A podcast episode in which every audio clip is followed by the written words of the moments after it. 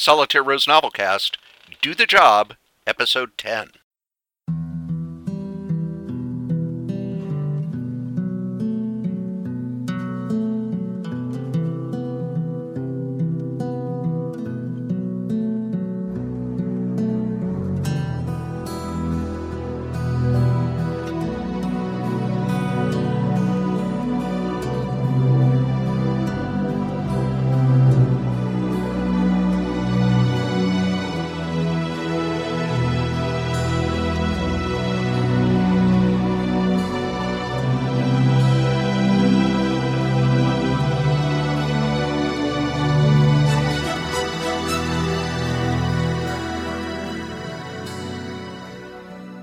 That's right, the final part of the mystery novel set in the world of 1980s professional wrestling is here. There are probably some of you who thought we would never get to the end, but here it is, the last part. We'll talk a little about what's coming up in our next novel cast, but first, what you need to know. Lance Greene is a former professional wrestler turned private investigator. He's been hired to investigate the overdose of one of his former friends and he has uncovered a conspiracy that has led to him being on the run, wanted in the questioning of a murder, and that his uh, agency was involved in drug money laundering. If you need more detail, go back, listen to the other nine episodes. As for now, part 10 of Do the Job. Chapter 8 the drive to the cabin took much longer than I thought it would, because every other time I had done so, I hadn't paid much attention to the speed limit.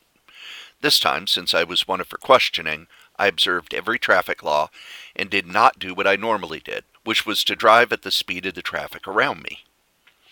By the time I got to the exit for the cabin, it was mid afternoon and I was tired and hungry. I'd been up for over 24 hours since I don't count being knocked out as a solid rest, couldn't remember when I'd last eaten, and was still in pain from the abuse of the last two days. I stopped at a gas station and grabbed a pair of sandwiches, a bag of chips, a soda, and a couple of individual packets of aspirin. Driving the last few miles, I ate everything as quickly as I could, not caring about how terrible the food was for me. There was next to no taste from the sandwiches.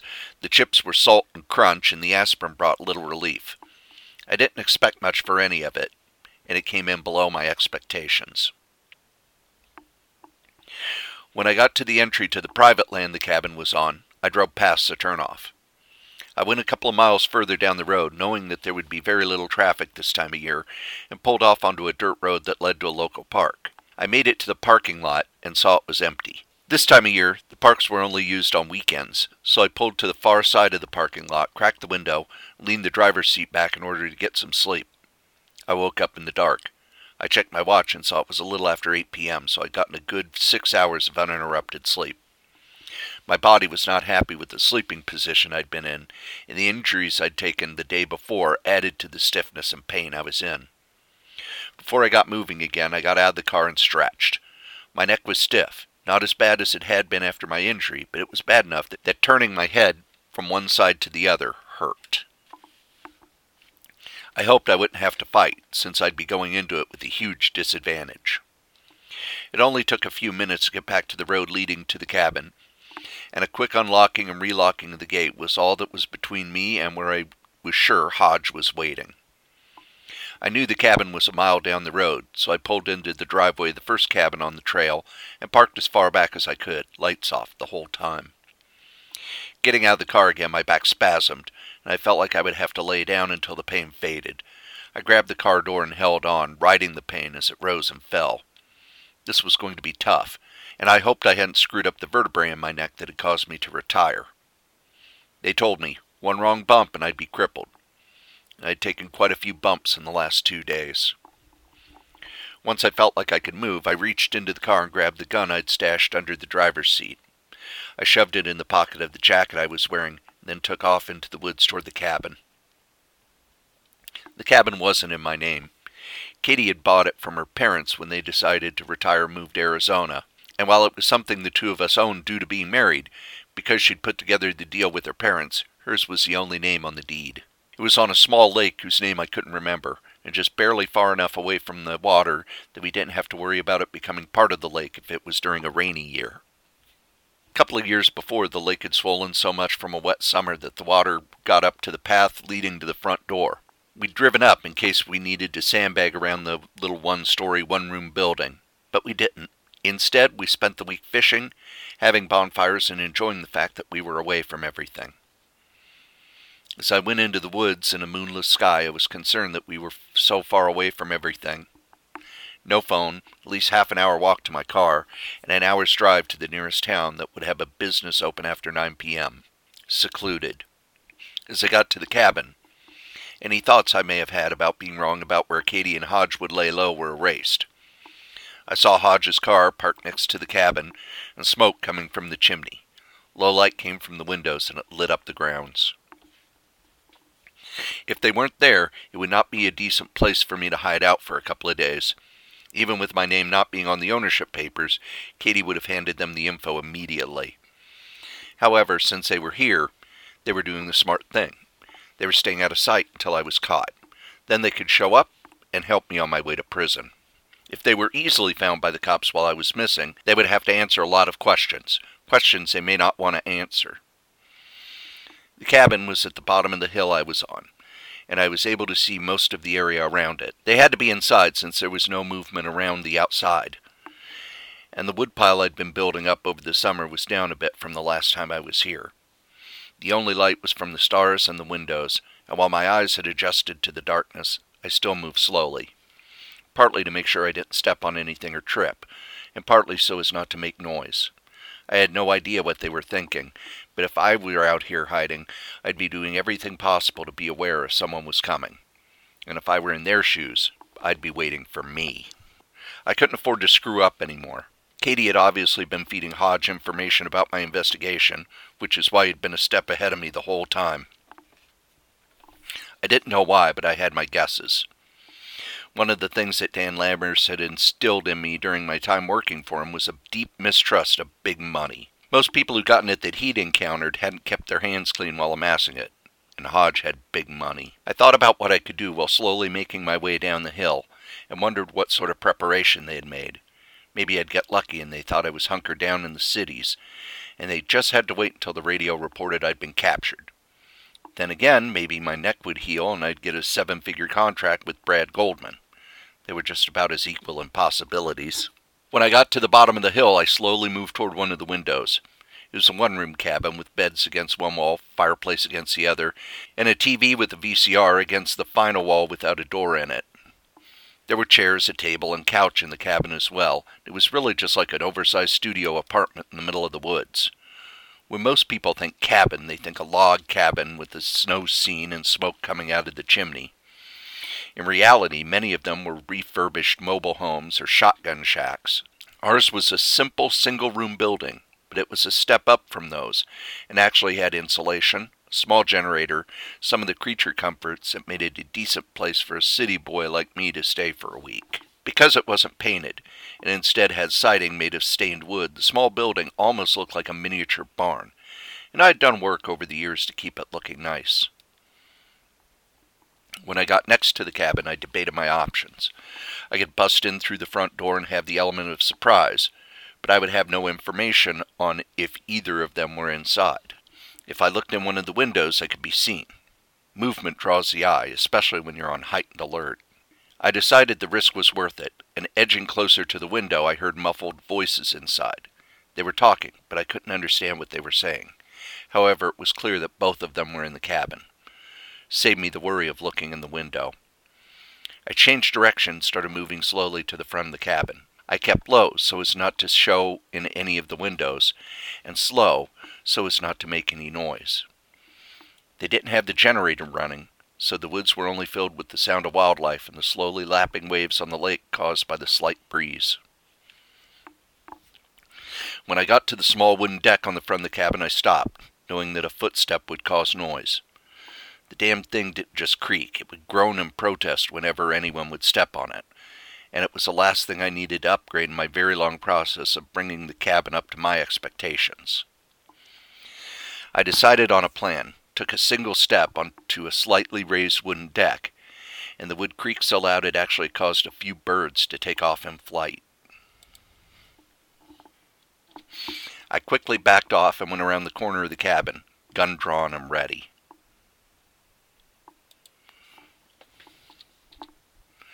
I heard the front door open, but the voices from inside had gone still. When I heard a few steps, I waited, hoping I could hear something that would give me an advantage. A few more steps, and I heard it. The steps were going away from me. Whichever of the two had come out to check was looking at the other side of the cabin. I stepped out from my side, gun trained and ready, saw that Hodge was the one looking. He was facing away from me with a shotgun in his hands, same one that we kept here for defense and hunting. Bastard was using my gun. For some reason, that irritated more than the frame up job he'd done. Drop the gun, I said firmly. He froze and then started to turn. I have no problem shooting you, Hodge. At this point, what do I have to lose? I said. It must have struck a nerve because he dropped the gun at his feet. Kick it away, I'm not stupid, I said. I watched as he used one of his feet to kick the gun out of reach.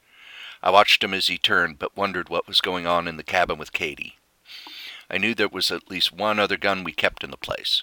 A small handgun she insisted we hide under the floorboard in a small safe. But had she gotten it out?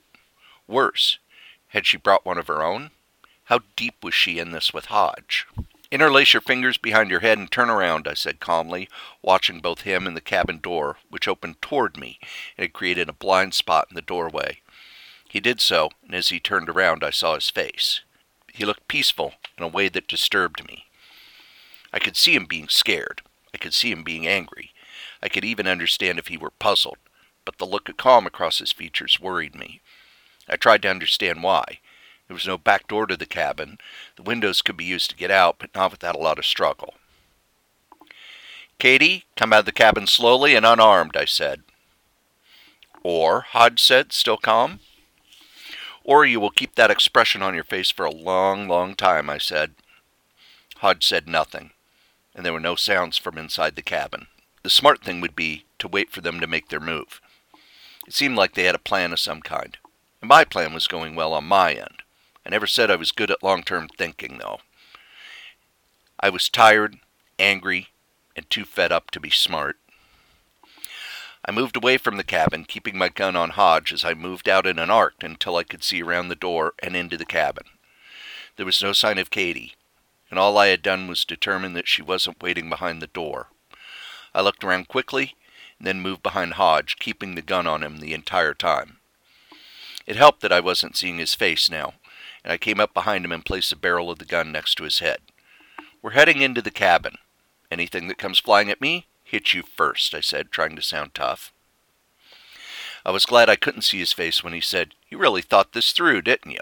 We moved slowly together through the door and then inside. Katie was nowhere to be seen, but one of the windows in the cabin was open. I made sure to shut the door behind me so that if she did want to come in, I'd get a second or two of notice. She'd left, but now I needed to know where she'd gone. Was she outside, ready to start shooting? Had she gone to get the cops? I moved Hodge to a chair and had him sit down. I grabbed a chair and moved it across from him and sat down as well, holding the gun on him the entire time.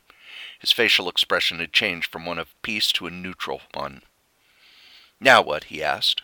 It's all going to be up to you, I said. I've pieced together what happened to Mikey. I've even pieced together why you did it. The only thing missing is why me? Hodge sat there silently. I went through everything, spinning the puzzle pieces in my head until they started to fit into place.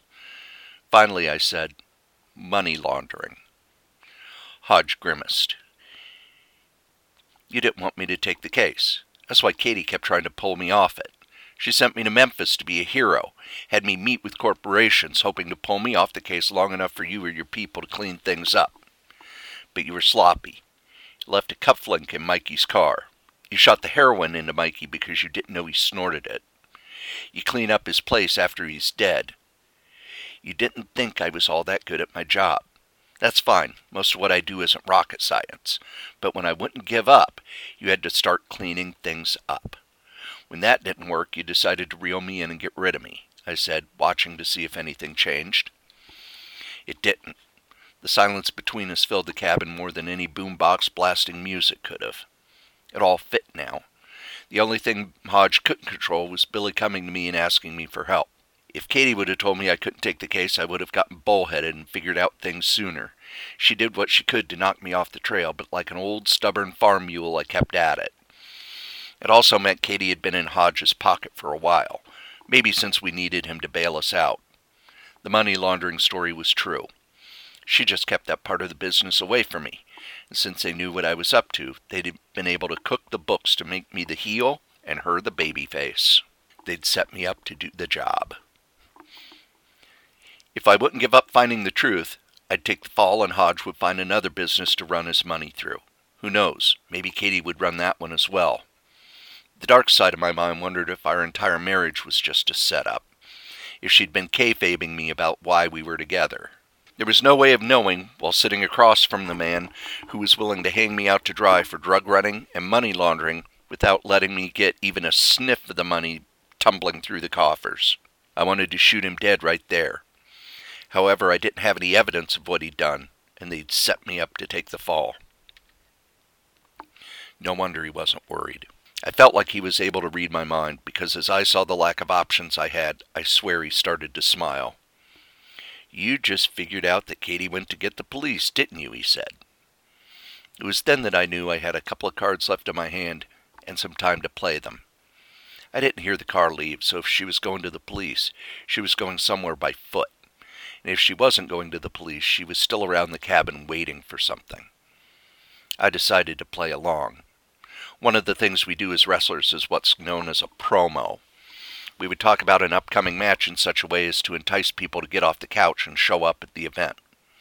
That what was going to happen was going to be so monumental, they didn't want to have to wait to hear about the results on TV or read about them in a magazine or the dirt sheets. We had to convince them to take the money out of their pocket and spend it on a seat because they have to see what's going to happen. To do that, you have to be able to draw from emotions and tell a story that would talk people into a building.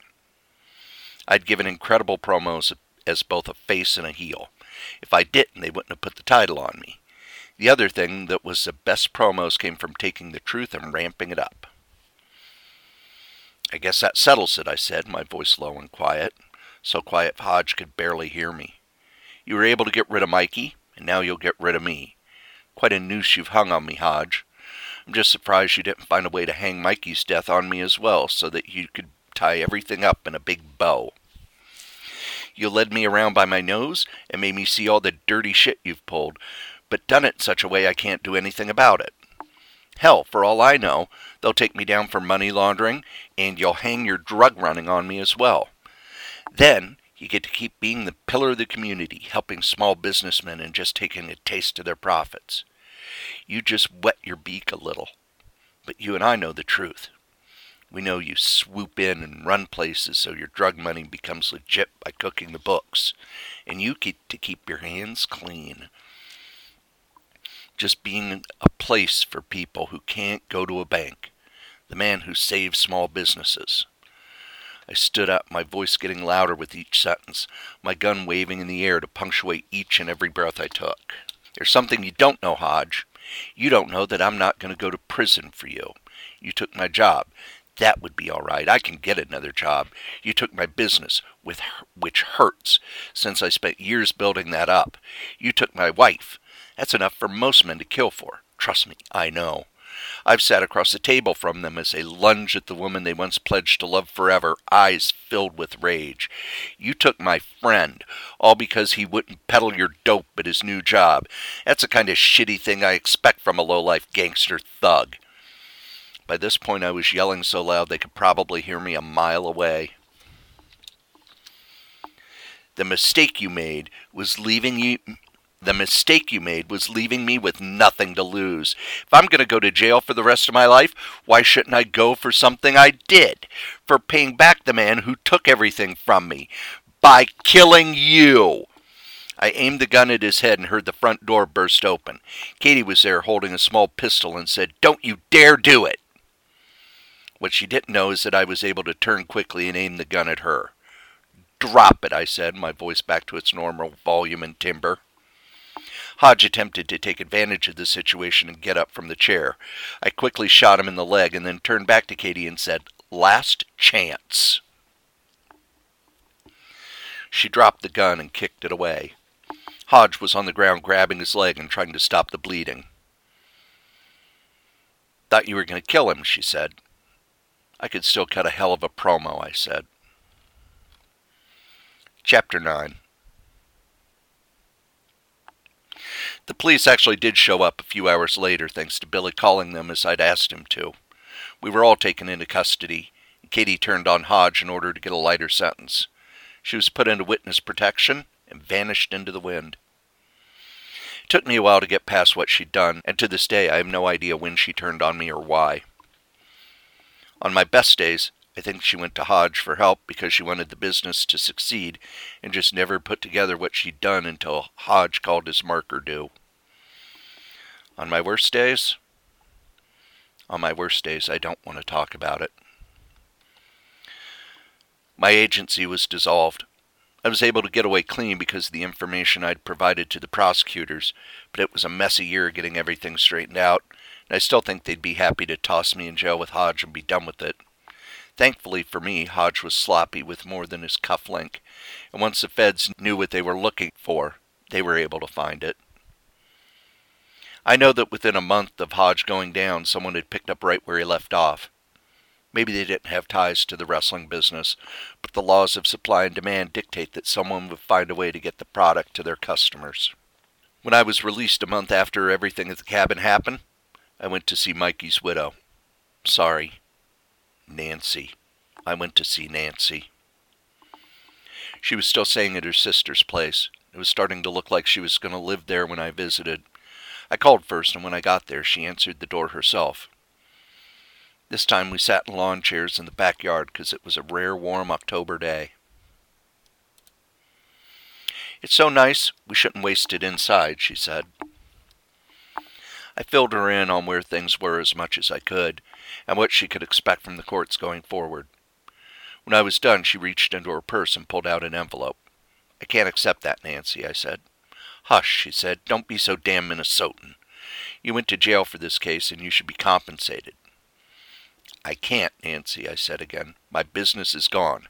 The government snatched it up since I was involved in drug dealing, and it was all I could do to keep what I had in my office. Any debts owed are canceled. I can't take the money because your contract was with a company that doesn't exist anymore. Use the money to take care of yourself. She put the envelope back in her purse and put the purse on the ground, looking into the distance. I'm sorry, she said. For what? She shook her head and said, If you hadn't started digging into Mikey's death, you'd still have your business. You'd still have Katie. No, I said, it's better this way. The truth is always better than a lie. Besides, digging into this made it so people remember Mikey as a hero and not a junkie. He refused to be used. He refused to give up. He refused to do the job. She nodded, and we sat there a while, enjoying the warmth that would soon turn to winter. Mikey refused to do the job, and it made him a baby face.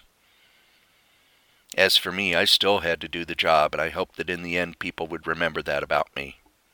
In the end, I was the one who had to do the job. The end. And there we go, part 10 of Do the Job. The next novel coming up is the second novel set in the world of five years later, which is five years after uh, society has collapsed after a zombie apocalypse. It will pick up where the first novel left off. If you want to listen to that first novel, it is available. Just go to the uh, novels.solitairerose.com and you're going to look for After the Fall. It is also 10 parts and it starts in. The first novel was 10 parts.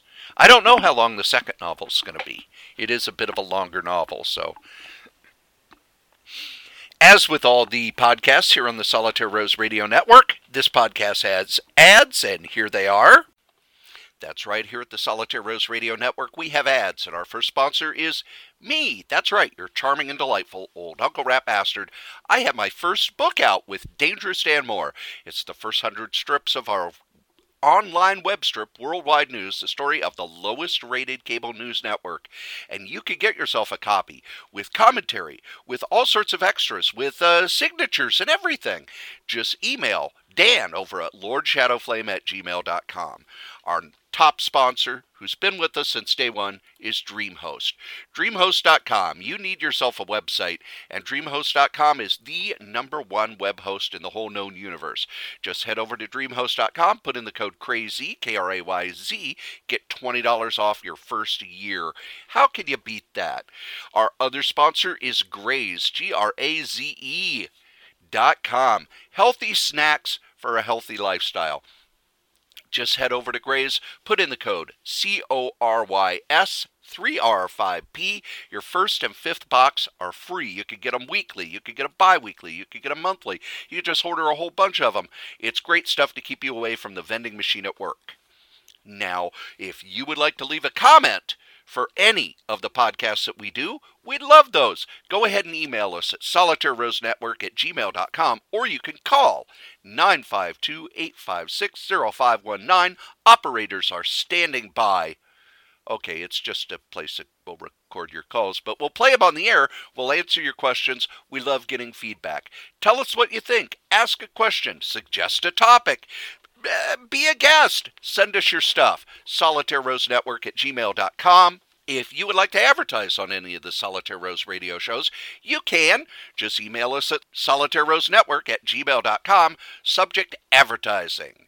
Thanks. We've also got other podcasts here in the Solitaire Rose Radio Network. We've got what I call the mothership, and that is Crazy Comics and Stories at crazycomics.solitairerose.com. Myself and uh, Joe Crazy Writer talk about comics every Monday. Um, we're we've got a whole bunch of stuff that's been coming up lately. We did our uh, five favorite uh, comic book related TV shows. Next week is our five favorite uh, comic book related movies. Uh, after that, we will be discussing Free Comic Book Day and on and on and on from there. So, uh, 352 episodes of that bad boy.